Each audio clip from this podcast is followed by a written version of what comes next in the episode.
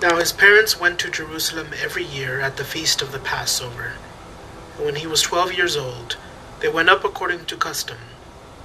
And when the feast was ended, as they were returning, the boy Jesus stayed behind in Jerusalem. His parents did not know it, but supposing him to be in the company, they went a day's journey. And they sought him among their kinsfolk and acquaintances. And when they did not find him, they returned to Jerusalem, seeking him. After three days they found him in the temple, sitting among the teachers, listening to them and asking them questions. And all who heard him were amazed at his understanding and his answers. And when they saw him, they were astonished. And his mother said to him, Son, why have you treated us so? Behold, your father and I have been looking for you anxiously.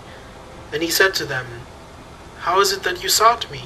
Did you not know that I must be in my father's house? And they did not understand the saying which he spoke to them. And he went down with them and came to Nazareth, and was obedient to them. And his mother kept all these things in her heart.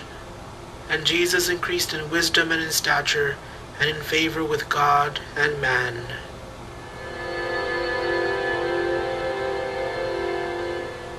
Oh, the great anxiety of Mary and Joseph as they searched and searched for Jesus.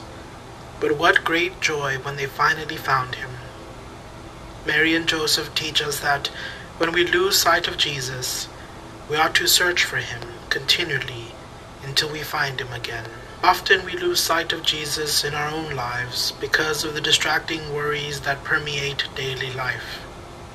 We let anxieties and worries take a hold of us we seek things that give momentary pleasure. But once we look beyond it all and look for Jesus, we find our true joy.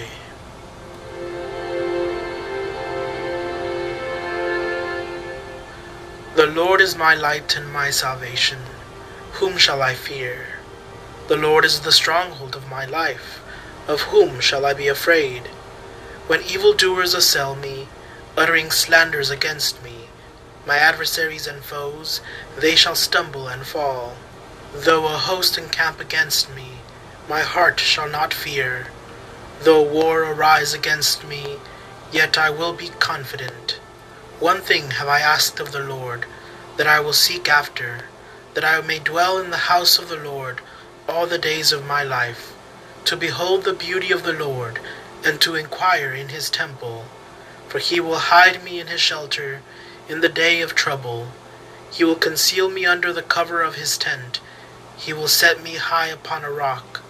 And now my head shall be lifted up above my enemies round about me, and I will offer in his tent sacrifices with shouts of joy. I will sing and make melody to the Lord. Hear, O Lord, when I cry aloud. Be gracious to me and answer me. Thou hast said, Seek ye my face.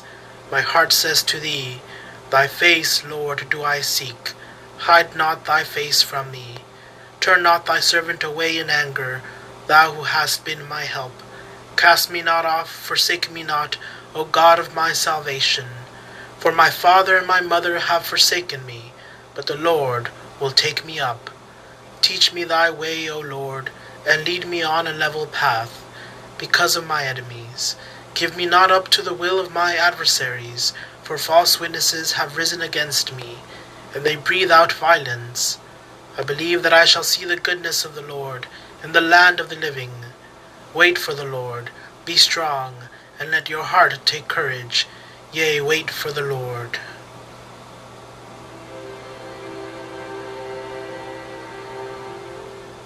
Let us pray.